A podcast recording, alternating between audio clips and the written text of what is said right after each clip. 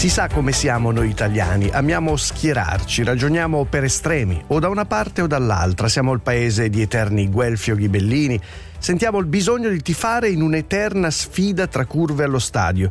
E così finiamo per dimenticare che i problemi sono complessi e che ogni situazione presenta sfumature di colori tra il bianco e il nero.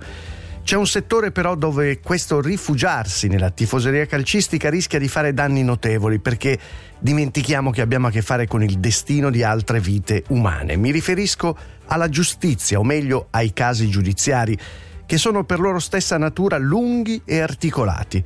Prendete la vicenda passata alla cronaca come i bambini di Bibbiano, il comune in provincia di Reggio Emilia, in cui si indaga su presunte irregolarità che avrebbero caratterizzato la gestione di minori in affido.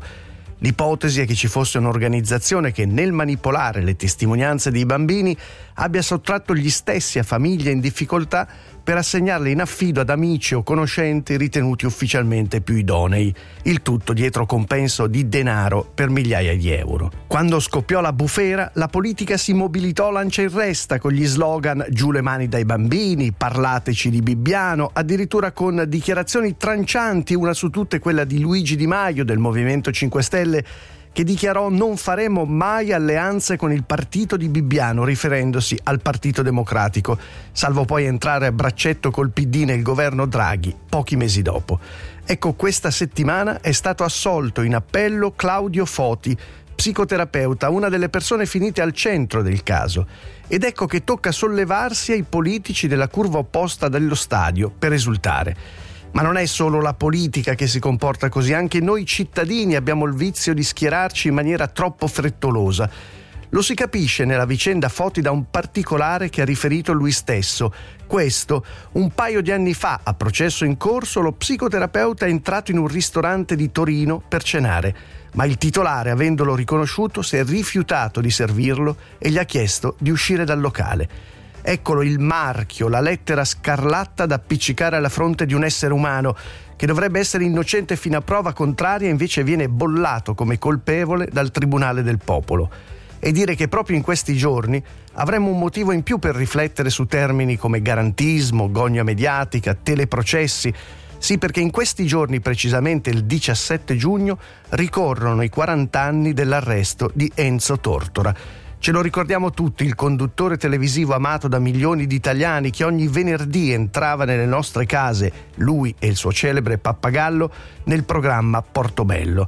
Alle 4 di mattina di quel 17 giugno Tortora fu arrestato sulla base di dichiarazioni di cosiddetti pentiti che assicuravano quel volto televisivo noto a tutti e affiliato alla nuova camorra organizzata di Raffaele Cutolo.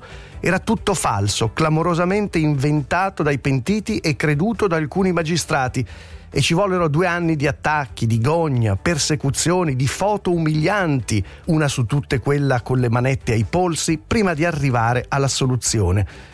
Ce lo ha ricordato questa settimana la figlia Gaia Tortora durante la trasmissione Uno Nessuno 100 Milan.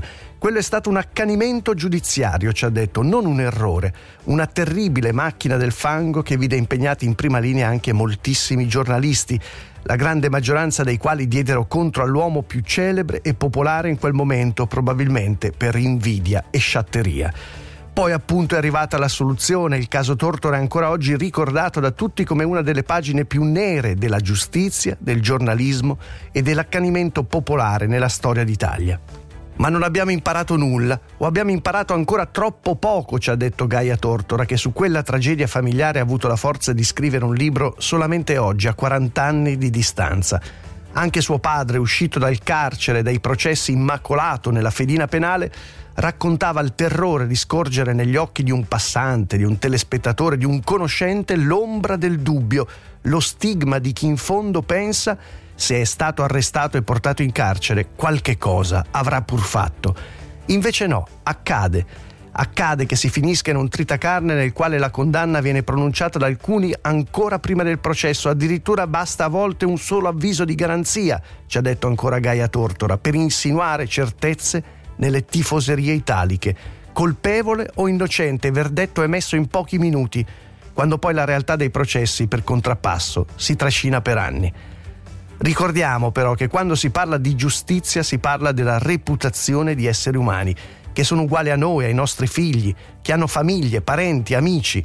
Nel caso Tortora, la figlia Gaia era una ragazzina di 14 anni che ha visto il papà in manette in tv quel 17 giugno 1983, quando lei quel giorno aveva per la testa solo il fatto che doveva dare gli esami di terza media. Quindi voi tenetevi le vostre certezze, a me invece piace coltivare una pianta dai rami spinosi e sempre più rara, la pianta del dubbio. Dubbio che, come diceva Voltaire, è scomodo, ma solo gli imbecilli non ne hanno mai uno. Un saluto da Alessandro Milan.